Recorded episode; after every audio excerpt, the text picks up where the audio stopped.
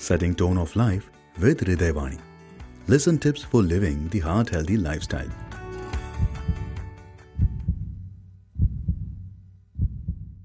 नमस्कार मी doctor Aniket Kurhade world heart day च्या निमित्ताने आज मी आपल्या दैनंदिन जीवनातील एका अतिशय महत्त्वाच्या पैलूवर चर्चा करणार आहे तो म्हणजे आहार आजच्या बदलत्या जीवनशैलीत जी निसर्गात अधिक बैठी आहे प्रत्येकाने संतुलित आहाराचे ध्येय ठेवलं पाहिजे.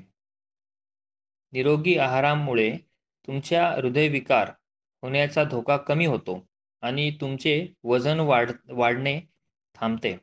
मधुमेह आणि उच्च रक्तदाबाचा धोका कमी होतो.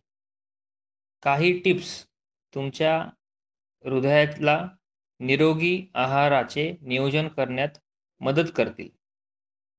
एक म्हणजे तुम्ही किती खातात हे जितके महत्त्वाचे आहे तितकेच तुम्ही काय खाता? हेही महत्त्वाचे आहे.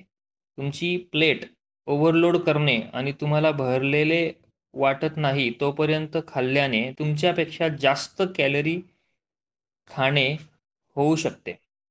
त्यामुळे अनावश्यक कॅलरीचे ओझे टाळणे हे अतिशय महत्त्वाचे आहे. भाज्या आणि फळे जीवनसत्वासाठी अतिशय महत्त्वाच्या असतात. यामध्ये कॅलरीज कमी असतात व फायबर जास्त असतात. यामुळे फक्त हृदयरोगच नाही व आता इतरही आजार दूर राहण्यात मदत होते.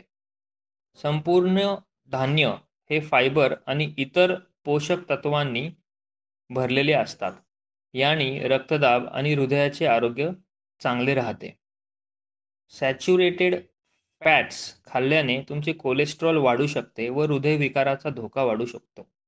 म्हणूनच हे आहारातून कमीत कमी ठेवावे.